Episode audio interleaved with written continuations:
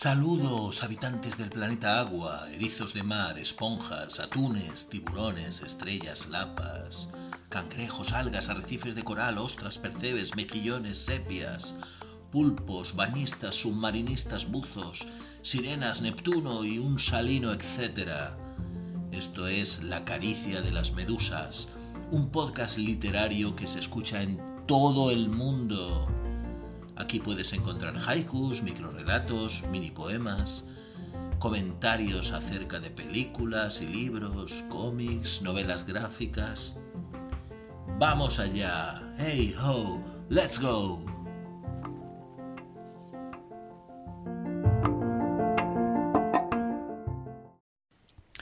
Aquí estamos otra vez en La Caricia de las Medusas, vuestro podcast literario que en esta ocasión empieza como Metapodcast. ¿Qué es Metapodcast? Bueno, pues es una tontería que se me acaba de ocurrir para definir un podcast que habla de sí mismo.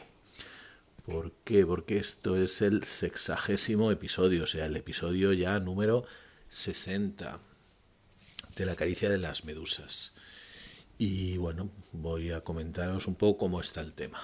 Es decir, hasta ahora eh, lleva este podcast 783 reproducciones. Claro, de aquí podríamos eliminar pues unas 100 porque debe ser las veces que yo mismo pues he escuchado después los episodios que he grabado. Pues entonces aún así pues habría unas 700 descargas en muchos países, unos 20 países diferentes de todo el mundo. Y os voy a decir cuáles son estos países, vale. Tenemos que en España es donde más se me escucha.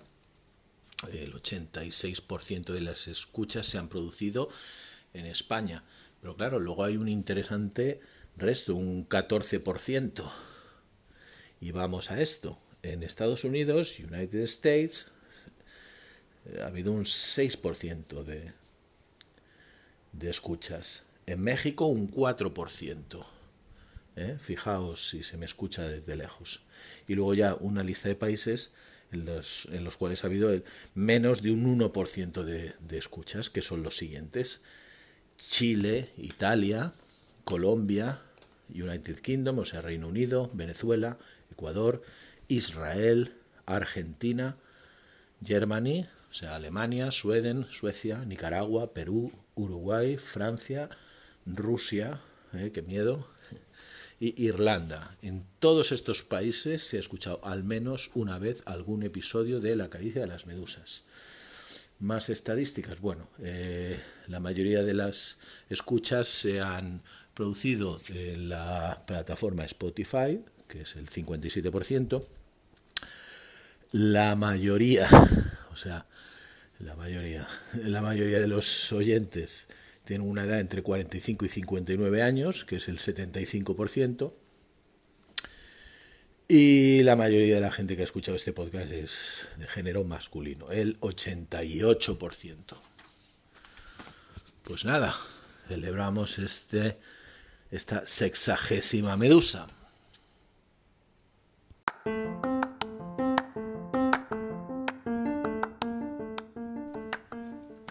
Esto es la caricia de las medusas, vuestro podcast literario.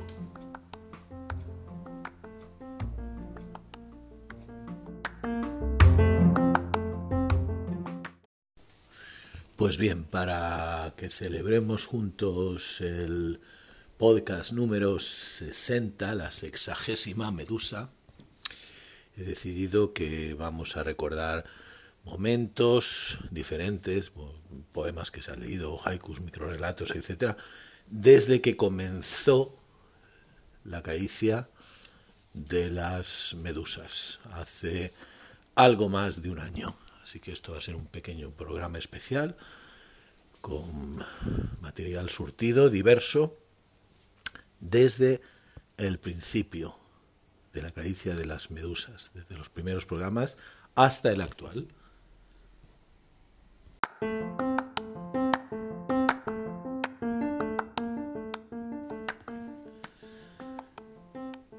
Esto es el especial La sexagésima medusa.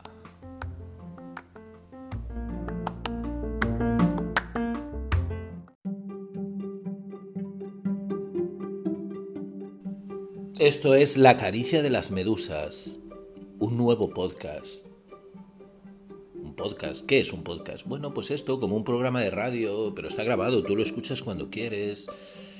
Se pueden hacer podcasts de política, de, de humor, de literatura, de tantas cosas.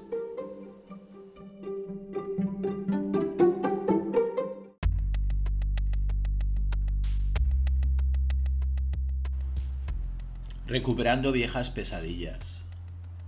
A la enorme barra de hielo se pegará tu piel. Te costará avanzar sobre ella claro oscuro.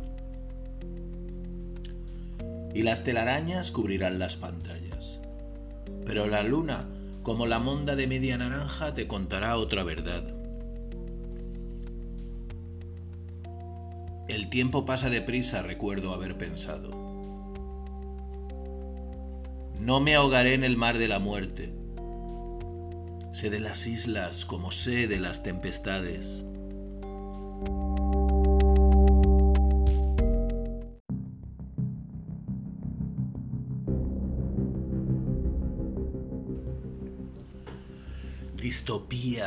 ¿Qué diferencia hay entre la utopía y la distopía?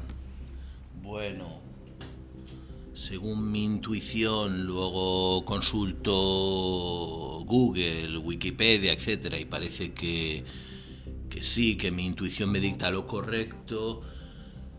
Si la utopía surgió como sueño, como ideal de una sociedad perfecta, deseable, ya hace siglos, Tomás Moro escribió Utopía, eh, hubo los socialistas utópicos, eh, el anarquismo se suele calificar como utopía, eso nunca llegará, es imposible, es la utopía. Pues lo que sí es cierto es que parece que el siglo XX fue la cuna de las distopías, ¿no?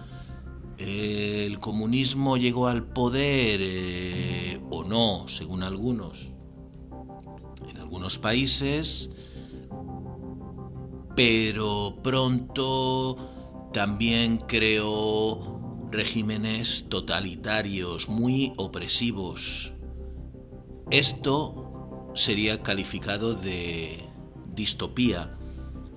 En eso se basó George Orwell para escribir su 1984. Estos días estoy releyéndolo.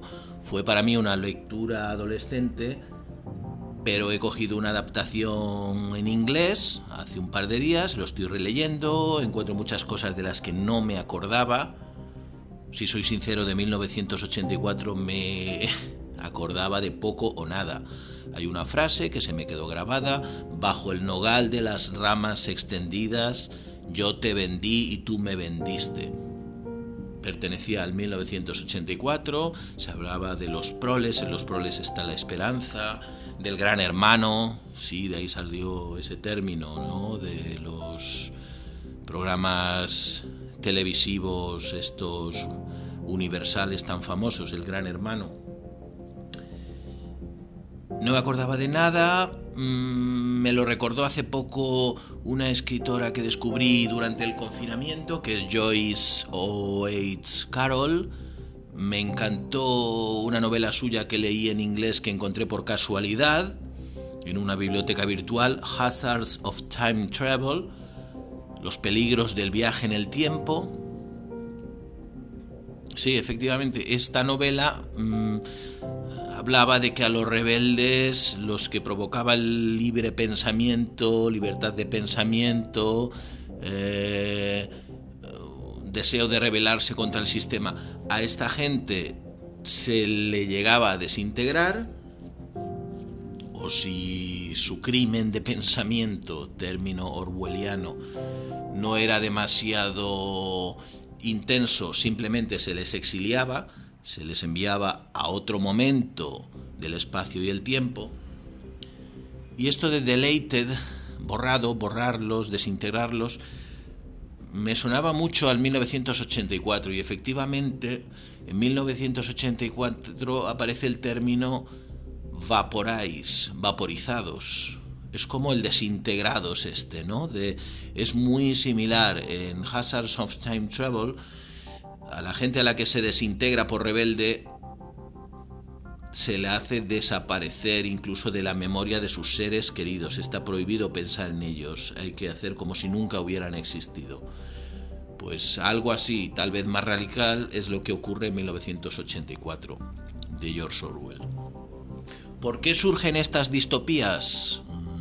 Pues no sé. Leí hace un par de años en un artículo que hablaba del anarquismo en la Guerra Civil Española, que habían llegado a haber ministros anarquistas, etc que la utopía estaba ahí viviéndose, que zonas enteras se colectivizaban, pero que después pues el franquismo borró la memoria de todo esto o bueno, el nazismo, ¿no? El nazismo que fue un peligro que parecía que se iba a extender por toda Europa hasta que fue derribado por los aliados, por la Unión Soviética, etcétera hizo desaparecer para siempre la, utopía, ¿no? Eso de pensar que el hombre es bueno por naturaleza, pero que es el gobierno, es el poder, lo que lo corrompe, tal vez era un poco utópico, un poco ingenuo. Eso de ver que podían surgir esas dictaduras tan poderosas, ese terror como el terror fascista, el terror nazi, y podía destruirlo todo, pues te daba que pensar, ¿es verdad que somos todos buenos por naturaleza o puede haber criminales, psicópatas, gente enferma con ganas de poder, de aniquilar, de oprimir, que pueden hacernos mucho daño?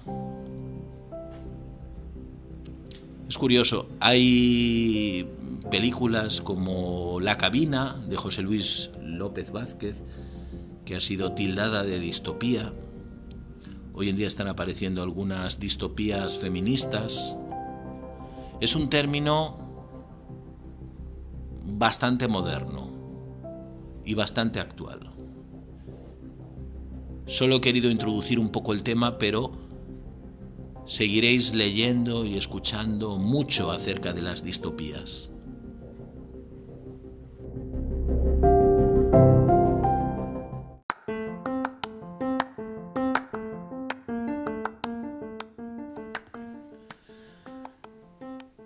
Esto es el especial La Sexagésima Medusa.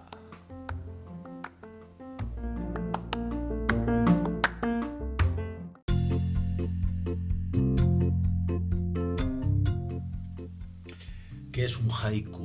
Un haiku es un poema muy breve, igual que hoy en día hablamos de microrelatos, mini poemas, este tipo de cosas en Occidente. En Oriente, en Japón, hace ya muchos siglos, incluso puede que un milenio aproximadamente, que existe el haiku. El haiku, aunque en principio formaba parte de una estrofa algo mayor, después se aisló, se cogieron esos tres versos, esos tres primeros versos, esos versos iniciales, y, se aisló. Y se hizo de ello un poema único que nosotros en Occidente describimos como formado por 5, 7 y 5 sílabas. Esto exactamente no es así, porque claro, los ideogramas japoneses no es que equivalgan exactamente a un golpe de voz o a una sílaba, pero bueno, la cosa ha quedado así, ¿no? Como que un haiku es un poema muy breve de 17 sílabas, eh, 5, 7 y 5, hay quienes más purista y otros menos con esto, algunos hacen una cosa aproximada, que en total formen 17 sílabas, pero bueno, el tema es natural, el haiku tradicional pues no habla de amor, no habla de política, no habla de filosofía, aunque en Occidente hagamos de todo, ¿no? Y le llamemos haiku. En principio, cuando el haiku hablaba de amor, ya no se le llamaba haiku sino senryu. Entonces el haiku en principio pues simplemente reflejaba una imagen natural, algo que pasaba en un instante en la naturaleza.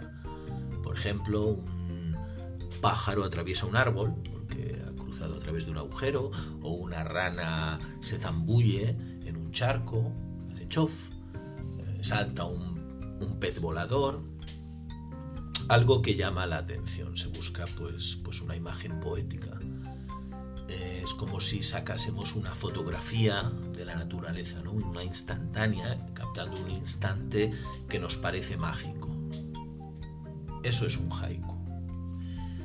En el episodio de hoy de La caricia de las medusas mmm, va a haber muchos haikus.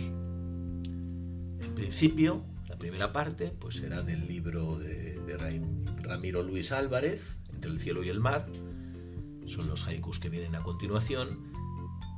Y después pues vendrán de un poemario colectivo. Yo soy uno de los 11 autores que, que creó ese libro que se llama Lluvia de Haikus. Empezamos con Entre el cielo y el mar.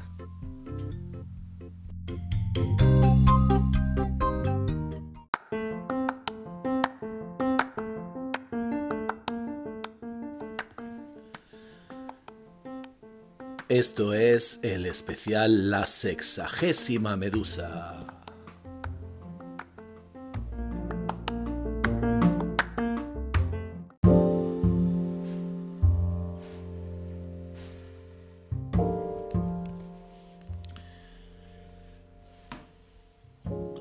Hoy os voy a hablar un poquito de Delatora, que es la última novela, si no me equivoco, de Joyce Carol Oates.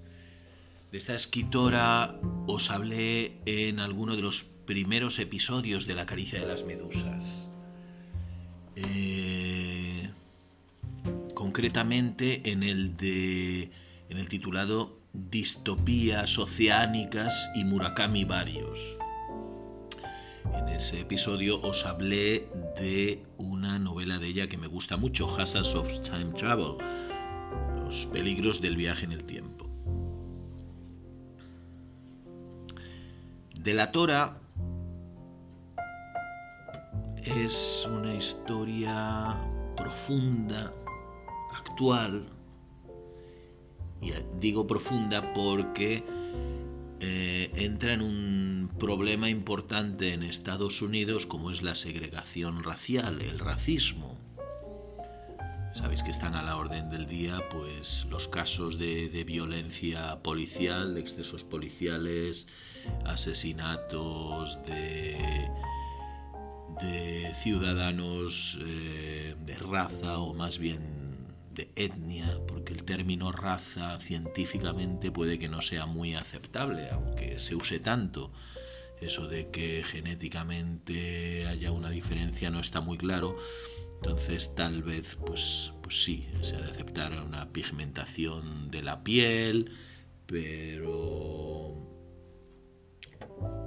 parece más aceptable hablar de etnias. Bueno, pues, pues sí. Eh, se acerca a esto, no es algo como eh, aquella novela Los Ángeles Confidencial, que era muy sobre la eh, violencia policial y todo esto sino eh, que habla de la familia de Violet. La protagonista, la narradora es Violet, es una niña de 12 años, aunque la narración pues, pues va, va, creciendo, eh, se nos muestran diferentes etapas de su juventud, desde la pubertad, la adolescencia, la edad adulta. En la familia de Violet eh, son cinco hermanos, si no me equivoco. No, puede que más, eh, siete. Hay dos hermanas, está ella, otros dos hermanos. Creo que son siete. Sus hermanos mayores, sin embargo, pues tienen un, un episodio de violencia. Se habían ido en pandilla unos cuantos amigos con un coche una noche y agreden, estaban borrachos completamente se cruzan con un ciclista ah, al que agreden, que resulta ser un, estudiante negro de su mismo bachillerato, destacado en, en básquet, en, baloncesto. lo agreden con un bate de béisbol entre varios y el chico muere. Entonces, pues se entra en el tema de esa en esa comunidad eh, la cuestión racial parece que, que es importante, que bueno, hay muchos discursos racistas, eh, mm, pero no en sí en hablar mal de los negros, sino en que los, los blancos, algunos, pues tienen teorías como de que ellos son los discriminados, entonces eh, se está diciendo pues que ha habido una pelea sin más y que bueno, a los dos hermanos implicados en el tema, los dos hermanos de Violet, los encierran, aunque habían escondido el bate de béisbol, etcétera. Ella escucha esa conversación de noche entre ellos, eh, han hecho tal y cual, vamos, esconde el bate de béisbol tal, y ella los delata en un momento dado, porque ve que algo que está pasando ahí no, no está bien, y los encierran. Ella se siente culpable de que los han encerrado por su culpa, pero no es que ella se sienta culpable, es que es la familia de ella. Eh, empieza a tratarla como culpable, como delatora, ¿no? Tus hermanos los han encarcelado por tu culpa, igual fue una cosa sin importancia, en esta comunidad hay racismo contra los blancos y los están los encierran porque son blancos, ¿no? Y se hace de esto que, que igual no era algo muy importante, algo muy... Eh, o sea, toda una ola de lo que era una gota de agua porque son blancos, porque claro, aquí como si los negros estuviesen muy bien defendidos más que los blancos y en cuanto eres blanco pues, pues ya van a por ti porque tal y que cual. O sea, unas cosas muy raras pero que eh, tal vez existan en, en, la sociedad americana. ¿no? El caso es que ella pues eh, tiene que irse a vivir con una hermana de su madre, su, su madre se llama Lula, pues eh, va a vivir con su hermana Irma, la hermana de su madre, su tía Irma, y, su marido Oscar, que la cogen porque la familia de ella pues, pues la rechaza, ¿no?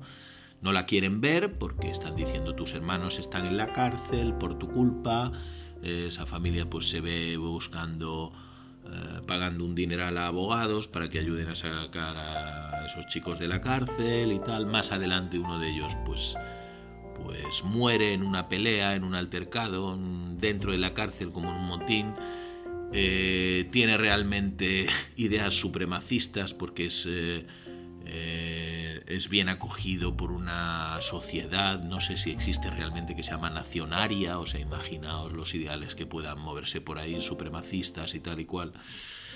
Mientras que el otro hermano, Lionel, parece pues que, aunque están los dos hermanos aislados, cada uno en un punto diferente de la cárcel, apenas se pueden ver, el otro hermano parece que está estudiando para integrarse, para que a ver si puede salir pronto, le dan la condicional por buena conducta, tal y cual.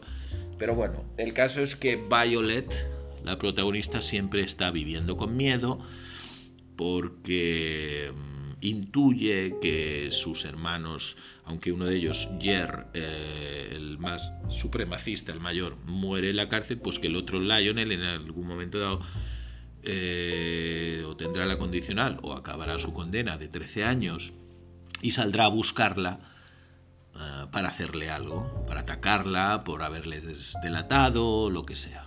Entonces, de hecho, ella no puede hablar con su familia, eh, sus hermanas le, llaman de vez en cuando, pero le dicen, tú no llames a casa porque papá y mamá no quieren nada de ti, etcétera, etcétera, etcétera. Y ella pues tiene ese complejo de, de verse rechazada por su familia, todo este tipo de cosas. Y de hecho, pues sus hermanas le van informando cómo está el tema de su hermano, si, si va a salir, si no, si qué, eh, que le avisarían si pasa algo por miedo, de si le pueden atacar tal. Eh, es una novela muy recomendable. Mm, aparte de este tema que es el central, pues ella en su evolución, en su vida le van pasando más cosas.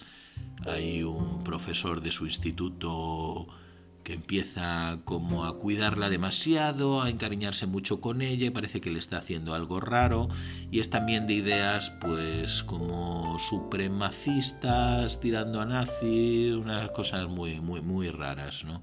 La lleva a veces a su casa, ella ve libros ahí pues hasta el Main Kampf de Hitler que está por ahí, descubre un álbum con fotos eh, raras de, chicas como de su edad, las que parece ser que, este señor las droga de algún modo. Ella se duerme a veces en su casa y no sabe por qué, y bueno, se ve que es que este señor la drogaba y las drogaba, se aprovechaba de ellas. Y hasta aquí puedo leer, no os voy a contar más. Os he contado un poco el tema central, algo más de lo que contaría la sinopsis y ahí lo dejo. Es como toda la narrativa de Joyce Carol Oates, realmente interesante, profunda, va más allá de lo comercial, de lo típico, del bestseller baratero y es una escritora que, que hay que conocer.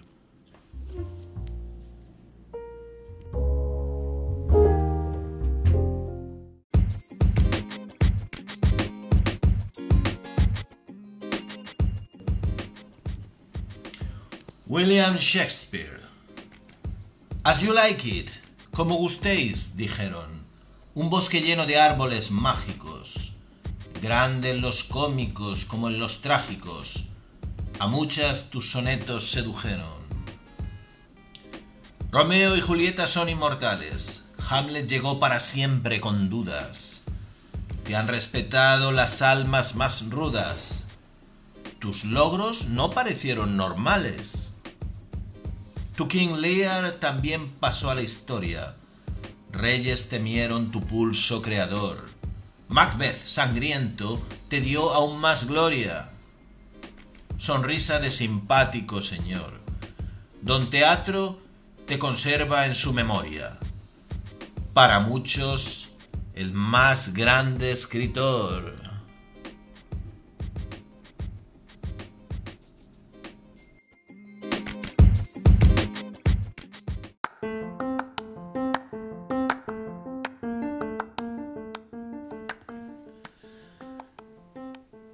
Esto es el especial La Sexagésima Medusa.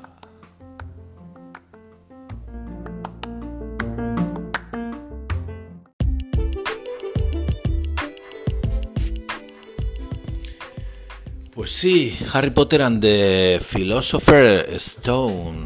Es que de hecho, supongo que vi esta película y alguna más de Harry Potter hace años, pero vamos, que no, no me enganchaba el personaje. No es que me cayese bien ni mal, no, no me decía gran cosa. Leí algún libro, como digo. Harry Potter y la piedra filosofal no, no me pilló, tampoco no me enganchó. Y sin embargo, pues ahora pues, pues llevo unas semanitas leyendo esto, poquito a poco, voy por la mitad, o sea que estupendo, porque así no puedo destriparos el libro para los que no lo hayáis leído. No puedo hacer spoiler, ¿no? No puedo destriparlo. Claro, no voy a decir recomiendo Harry Potter y la piedra filosofal, porque realmente yo estoy leyendo el original, no una versión traducida. ¿Y si pasa eso? Que las traducciones que tenemos no enganchan tanto como el original. Porque el original, pues, está, está realmente bien. Me gusta, disfruto. Me lo paso bien. Es un libro divertido, eh, gracioso, muy original. Eh, muchos de vosotros tenéis eh, mucho más claro el universo poteriano que, yo. Yo no tenía ni idea. Entonces, ¿cómo empieza esta novela? Bueno, pues que hay eh, el señor Dursley, ¿no? un matrimonio inglés, Dursley, que el señor está viendo cosas raras ese día por, la ciudad, ve gente como vestida de mago, esto que es, ve muchos pájaros por ahí, como un, una banda de, búhos eh, volando por el cielo, le parece ver un gato que está cerca de su casa todo el tiempo y en un momento dado él pasa por ahí con el coche y le ha parecido que el gato está leyendo el periódico, pero se gira y dice, no, no, el gato no está leyendo el periódico, estoy teniendo alucinaciones o qué. Veo cosas raras por el rabillo del ojo. Pero bueno, el gato resulta ser, pues, eso no se ve. Eh, cuando el señor Dursley vuelve a casa de noche, pues dan las noticias que sí, que una bandada de, búhos ha sido vista por todas partes, los cielos se cubrían de eso, eh, etcétera, cosas raras, ¿no? Y el gato, pues resultaba ser no sé si se llama el eh, profesor Gonegal o algo así, que es uno de los personajes de, de Hogwarts, ¿no? La escuela de, de, magia a la que irá Harry Potter. Entonces este matrimonio de los Dursley es donde está viviendo Harry Potter, que no sabe nada de su infancia, se sabe que, que, que sus padres murieron y él pues fue adoptado por, por sus tíos y está viviendo con su primo, que por cierto es bastante abusón, y él pues duerme en un armario debajo de las escaleras, eh, Harry Potter, o sea, está eh, vive discriminado eh, por sus propios tíos, ¿no? Y, y, bueno, se cuenta un poco que, que um, Voldemort, ¿no? Pues parece ser que, mató a sus padres, pero que él sobrevivió a aquello siendo un bebé, entonces es famoso por eso entre los magos, ¿no? Por ser un héroe, porque además desde aquel momento en que él era bebé, pues no se ha vuelto a ver nunca más a Voldemort, al, al malo, y muchos suponen que tal vez ha muerto. Entonces, eh, bueno, Hagrid, que es un gigantón que aparece en una moto por el cielo, pues va a buscar a Harry Potter, pues cuando es su cumpleaños 12, para llevárselo, bueno, para decirle pues que le admiten en la escuela de magia esta de Hogwarts, él no sabe nada de sí mismo, ni que sea un mago ni, ni nada.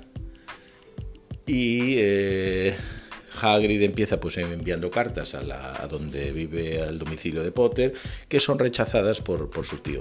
Las va interceptando todas. Eh, aunque primero llegaba una carta, después llegan decenas y decenas y decenas, incluso se van a otra casa un par de días o se van a un hotel esquivando aquello.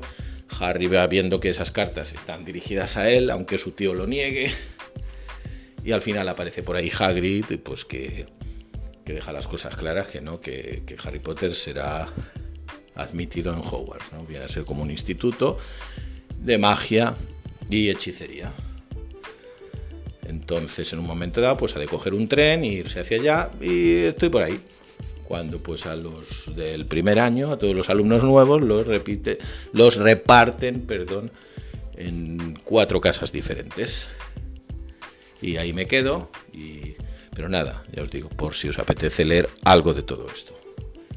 Y si no teníais ni idea sobre Harry Potter, aunque sabíais que era un brujo, un niño mago o algo así, pues ya sabéis un poquito más.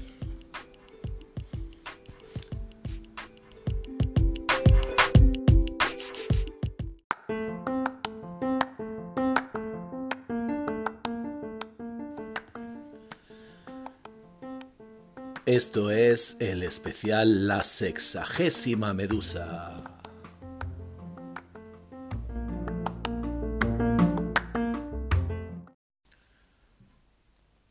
Último rock and roll.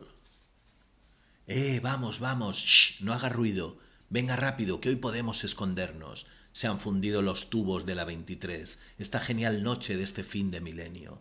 Nadie ha descubierto la limpia oscuridad. Ya duermen. Esperé con un ojo abierto. No habrá otra noche que podamos regalarnos. Es la última noche. Es el último milenio. Ciencia y religión se han besado ante todos. Mira, toca. ¿Ves lo cachondo que me han puesto? Nena, ¿y si hacemos el amor como entonces?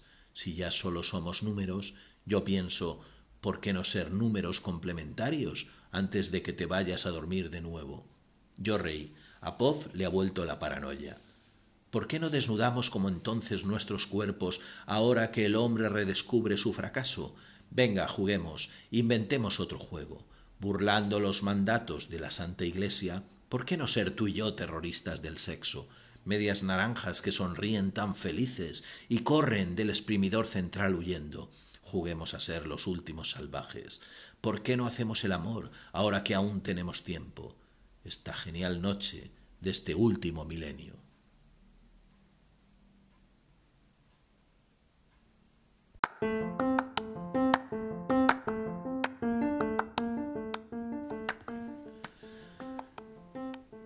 Esto es el especial La Sexagésima Medusa.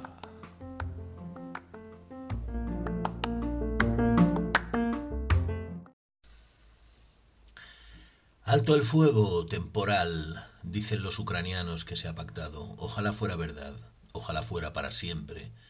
Y bueno, respecto al tema que nos ha atrapado últimamente y ya nos hace olvidar el COVID, la corrupción de nuestras políticas, etcétera, que sí, que sí, que la OTAN le ha tocado tanto las narices o los cojones al zar Vladimir, que finalmente ha estallado y ha tenido que enviar una humilde delegación para realizar unas operaciones especiales a Ucrania. Pero el caso es que sus cojones tan grandes con mando a distancia desentonan un poquito hoy en día, en que todo lo hacemos como más online, con diente azul, Bluetooth o lo que sea. Esos cojones diecinuevescos y devastadores no caben en Europa, ni siquiera esos cojones pueden caber en nuestra conciencia. Son inimaginables, de tan gordos esos huevos. Nos creemos más los del ucraniano Zelensky, que sí, que sí, que quién sabe, igual es un cabronazi también, que no deja salir a los tíos, hombres de Ucrania, no nos permite la igualdad a nosotros, pobres de nosotros, ellos, y estuvo haciendo lo que quiso en el Donbass en 2014, ¿no? Aprovechando que sus independentistas eran prorrusos. Ok, que vale, que vale, que igual tiene un gobierno de drogadictos o un narcogobierno a lo maduro, el nada manipulador electoral pro-Putin, o de neonazis, pero no creo que en Ucrania haya 44 millones de personas repartidas entre drogadictos y neonazis. Ni Hitler tuvo tantos seguidores convencidos, supongo. Estuve ayer mismo en una concentración por la paz. Me sentí extraño, pues parecía que la mayoría de los asistentes eran familias ucranianas, papás, mamás y niños y niñas. Todo era gente de lo más normalita. Si hubiera visto algún neonazi me hubiera sentido incómodo, como me suele ocurrir en esos casos. En fin, que la invasión es algo inaceptable y no se soluciona negándola, como ya hizo de entrada a Putin, creador del neonegacionismo. Ahora acaban de dar la noticia de que los soldados rusos han pegado fuego a una central nuclear. A ver qué ocurre. Buf. Bueno, como veis, pues esto lo escribí en ese momento en que acababan de, dar la noticia de que de que habían pegado fuego los rusos a la central eh, nuclear esta, que es la más grande de Europa. Luego, nada, los rusos eh, lo los desmintieron, dijeron que fueron los ucranianos. Bueno, hay un... Como está así la cosa, que se dan unas informaciones, otros las niegan, unos dicen que los otros hacen desinformación, vete a saber ya qué es verdad y qué es mentira en todo esto. Y sin embargo, todas esas imágenes están ahí y todos esos testimonios están ahí y ya han salido dos millones de refugiados de allá. El éxodo más bestia, más ocurrido más rápidamente desde la Segunda Guerra Mundial. Nos vemos o me escucháis en el próximo episodio. Un abrazo a todos y todas.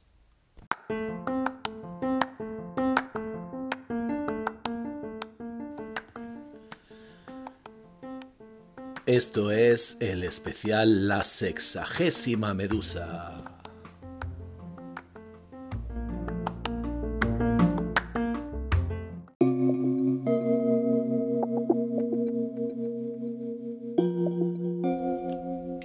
Y nada, os voy a comentar un poquito un libro que he acabado estos días. Eh, yo lo he leído en inglés, se llama Playing with Fire de Tess Gerritsen bueno, sí, es uno de esos bestsellers de Sunday Time, bestseller. Eh, sería como un thriller o serie negra. Esta escritora suele hacer eso, bestsellers comerciales, pero este es interesante porque, aunque empieza casi como una novelilla de terror, de una mujer que está pues con su familia en Venecia unos días de vacaciones, pues allí en una tienda de antigüedades encuentra una partitura antigua y la compra porque ya toca el violín. La partitura pues es de una composición que se llama Incendio y cuando ya en su casa pues eh, en Estados Unidos, ¿no? días después, intenta tocarla, pues le da la como la sensación de que pasa algo es algo como demasiado acelerado y, ve que su hija pequeña, Lili, o eso cree ella, estaba jugando con el gato y de repente pues ve al gato muerto como lleno de sangre, algo ha pasado ahí. y ella está convencida de que su hija ha matado al gato. Eh, bueno, días después vuelve ella a intentar tocar esta, esta extraña pieza musical, Incendio, y, mientras está tocando el violín, pues nota un dolor intenso en la pierna, y es que su hija con un cristal, su hija, pues eso que tiene que he dicho dos años, no, tiene, sí, tres, cuatro años como mucho, está clavándole un cristal en la pierna, ¿no? diciendo, her mami, como que quiere herir a su madre. Bueno, una cosa un poco rara, obsesiva. Lo interesante en cualquier caso de este libro es que va contrastando eh, estas páginas eh, de actualidad con una especie de novela histórica. Nos lleva a la época de la Segunda Guerra Mundial en Venecia, eh, el momento de la deportación de, judíos. Ser que según escribe luego la escritora al final del libro, pues unos 250 judíos fueron llevados a campos de concentración. Pero bueno, eh, comenta que, que sobrevivió un 80% es interesante este tema de los italianos y el holocausto, porque a ella le llamó la atención investigando sobre todo esto, a raíz de un viaje que sí que hizo ella a Venecia. Y, llega a la conclusión de que eh, los judíos italianos habían sobrevivido en un porcentaje mucho más alto los del resto de Europa porque se habían integrado mucho más en, en, la, sociedad. Había mucho matrimonio mixto, habían ocupado muchas zonas de poder, entonces estaban bastante más protegidos, el pueblo pues eh, los ayudó a, ocultarlos, etc. Se comprometió mucho más con ellos porque estaban mucho más integrados. Es una idea muy interesante, es algo que, que yo no sabía, supongo que, muchos de vosotros tampoco lo, sabíais. El secreto de, este libro, de Tess Gerritsen, Playing with Fire, que ha sido traducido a español como Incendio, es que, según cuenta ella en una pequeña entrevista que, he visto hace un ratito en YouTube, eh, la idea original le vino a, a partir eh, de una pesadilla que tuvo en Venecia. Vio a una niña pequeña que le miraba con los ojos rojos como un demonio, etcétera, etcétera, etcétera. Y, bueno, a partir de ahí ella me produjo esta historia.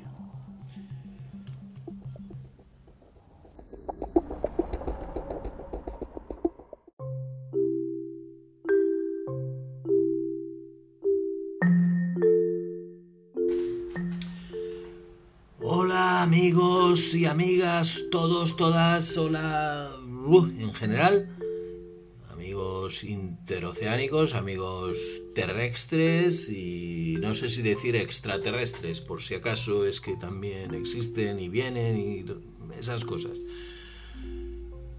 Empiezo a contaros algo especial que he hecho hoy. Hoy he estado, hemos estado en Sadragonera, una isla pues a la que se accede desde un ferry, pues desde Mallorca, eh, por mar, se tarda unos 15 minutitos y es pues desde San Telmo.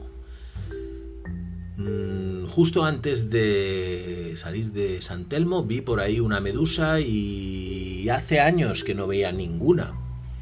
Entonces pensé, uy, vamos a estar en Sadragonera y vamos a nadar por ahí. ¿Y si hay medusas? Y me vuelven a picar, que ya me picó una una vez. Mm, no. Eh, nos hemos estado bañando y no nos ha picado ninguna medusa. Alguien por ahí del Libanat, que es una organización que depende de la, del gobierno balear y bueno, son ecologistas y son los encargados de, cuidar eh, la isla de Sadragonera, ha avisado a unos que se estaban bañando después de hacer kayak por ahí, de que un ratito antes había, había visto una medusa allá. O sea que también había alguna medusa por ahí por esa dragonera, pero nosotros no hemos visto ninguna.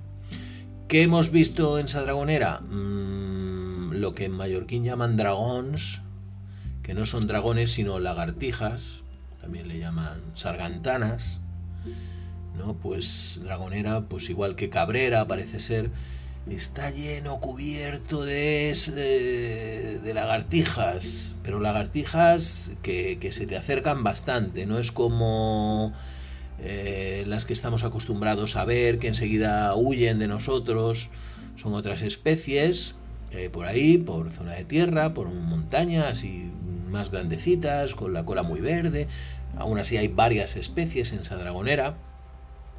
Y lo curioso es que, se te acercan. De hecho, hay carteles que, ponen, pues dicen que no hay que alimentar a, las lagartijas. Os explicaré por qué.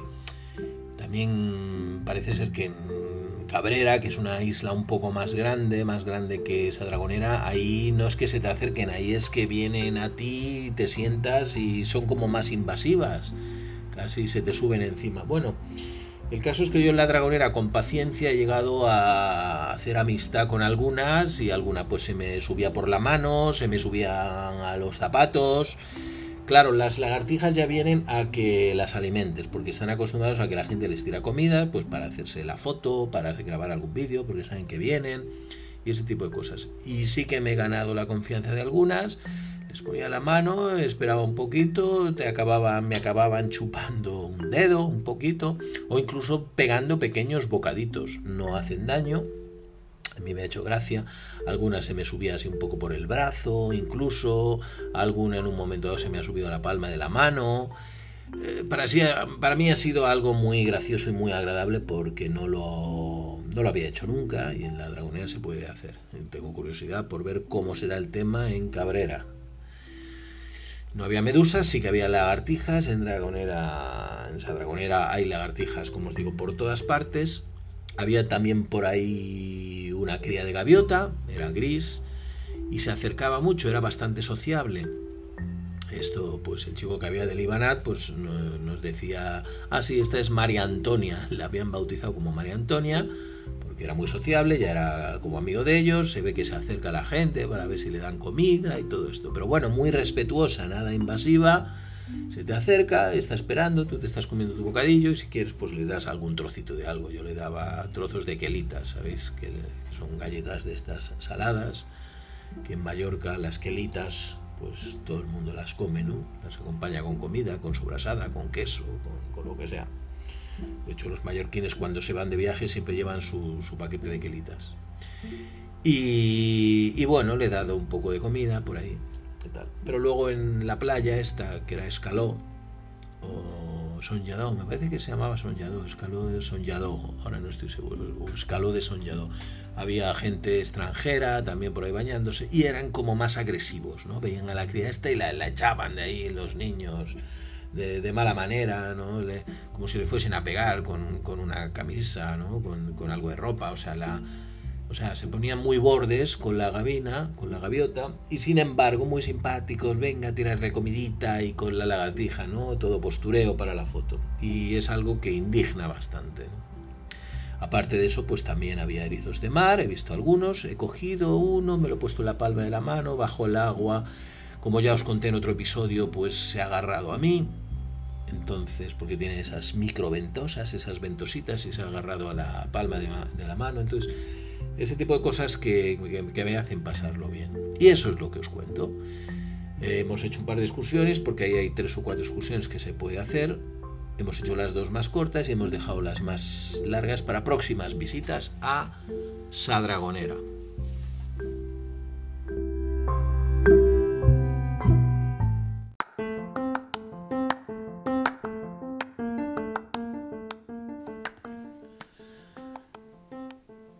Esto es el especial La Sexagésima Medusa.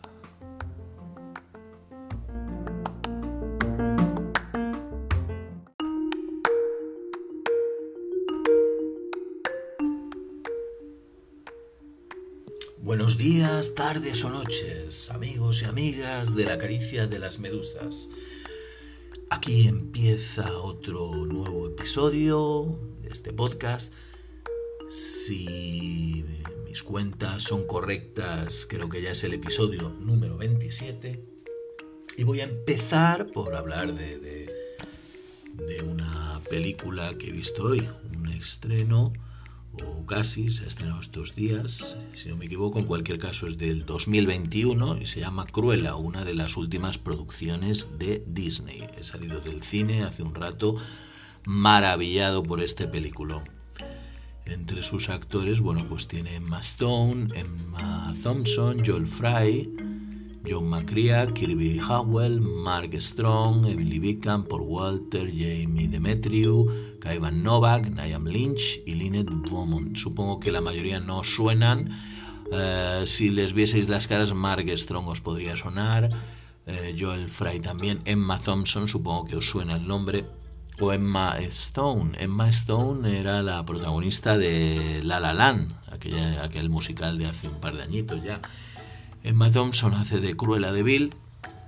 Y bueno, es una película evidentemente muy comercial, pero que hasta tiene algún reflejo punk por allá, porque claro, está eh, situada en esa época, no como la antigua película de, Disney, de, dibujitos, 101 Dálmatas, que, que estaba situada en los años 50 Aquí pues la infancia de, de, Cruella de Vil, una niña que se llama Estela, pues está en los años 60, pero claro, ya su adolescencia o ya cuando es adulta son los 70 y está en medio de, un escenario punk. Y bueno, la, la, película pues, claro, eh, eh, muestra algún reflejo de aquello y evidentemente como mis gustos van por ahí, pues a mí me ha encantado no ya porque aparezca incluso en la banda sonora de la película pues el Should I o Should I Go de, Clash o el I Wanna Be Your Dog eh, de Iggy Pop, ¿no? De los Stooges. Que, de hecho pues Cruella de Vil mm, canta esa canción y, la han engarzado muy bien en la trama sino es que aparte la estética la he encontrado realmente gótica. Bueno, todos os acordáis, supongo, de, de, Cruella de Vil, que tiene el pelo dividido dos colores, blanco y negro, ¿no? También la reciente, no sé si a 102 dálmatas, bueno, reciente, ¿no? Ya puede tener 10 o 20 años, con Glenn Close, que hacía de Cruella de Vil, pues eh, mostraba eso, ¿no?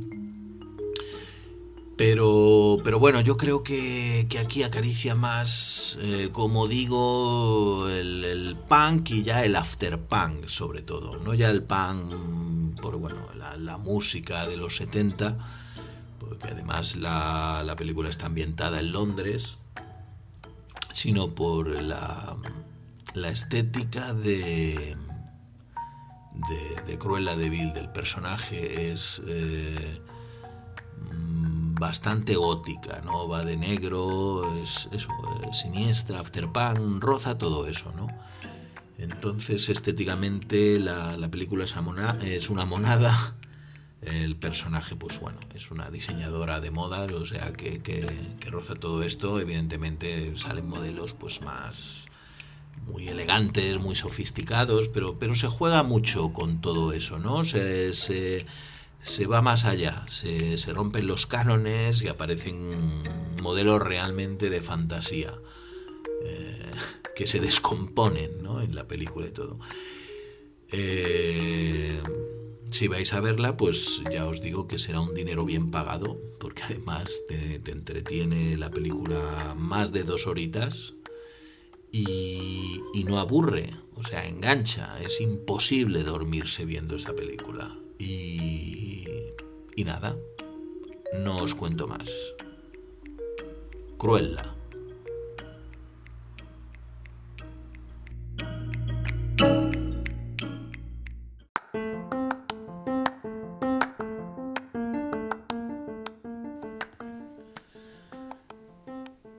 Esto es el especial La Sexagésima Medusa.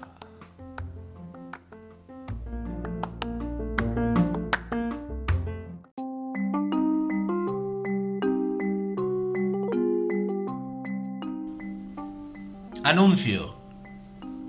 Graduado en Ciencias de la Revolución, máster en Insumisión Aplicada, busca utopías de vanguardia con las que estructurar sus próximos poemas.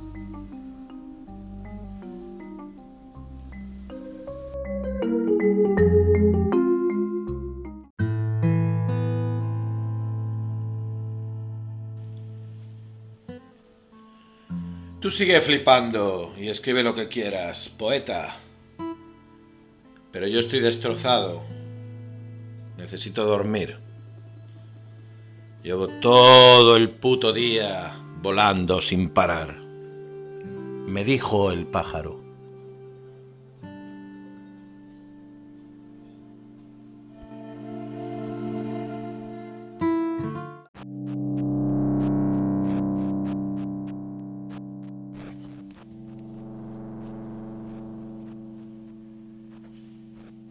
Este poema me despido hasta el próximo episodio de La caricia de las medusas. El bolso negro. Hoy he visto junto a mí un precioso bolso negro. ¿Qué debe ocultar su dueña? ¿Qué puede haber ahí dentro? Tal vez haya un corazón, una pluma y un espejo. Cigarrillos, bolis, chicles, monedas y caramelos. Unas gafas de sol negras puede haber algún mechero, y dos pendientes de plata y un brillante y un pañuelo. Tal vez haya un pintalabios para el color de sus besos. Puede que haya alguna agenda y un minúsculo cuaderno. Tal vez haya un corazón, una pluma y un espejo.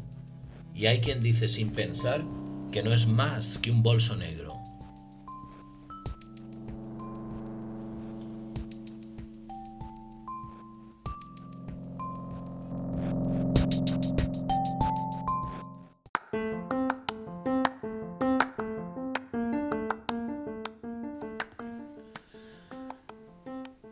Esto es el especial La Sexagésima Medusa.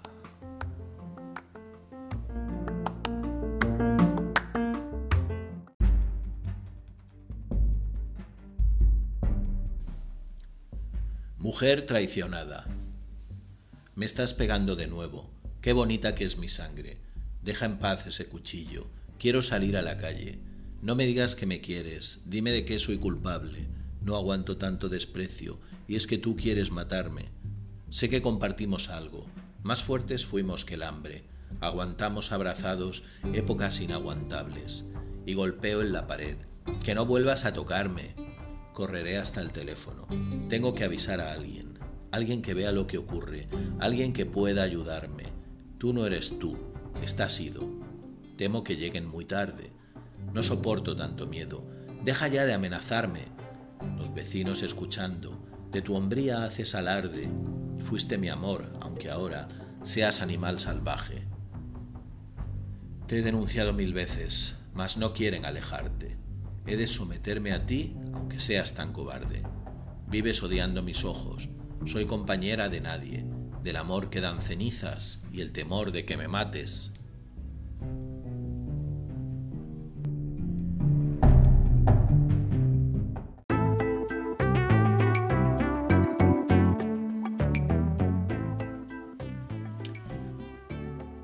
Nuevo amor.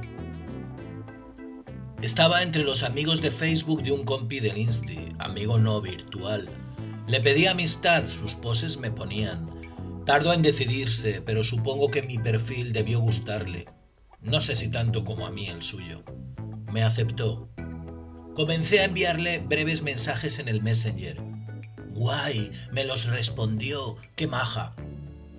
Nos pedimos el número de WhatsApp para agilizar. Finalmente, quedamos en carne y hueso para mirar juntos el móvil varias horas al día.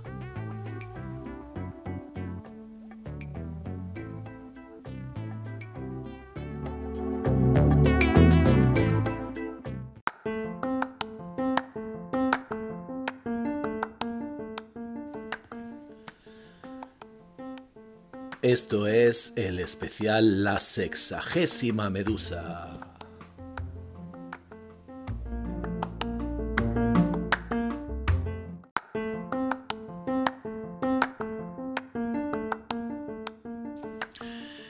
Eso es todo. Espero que os haya gustado este nuevo episodio de vuestro podcast literario La caricia de las medusas.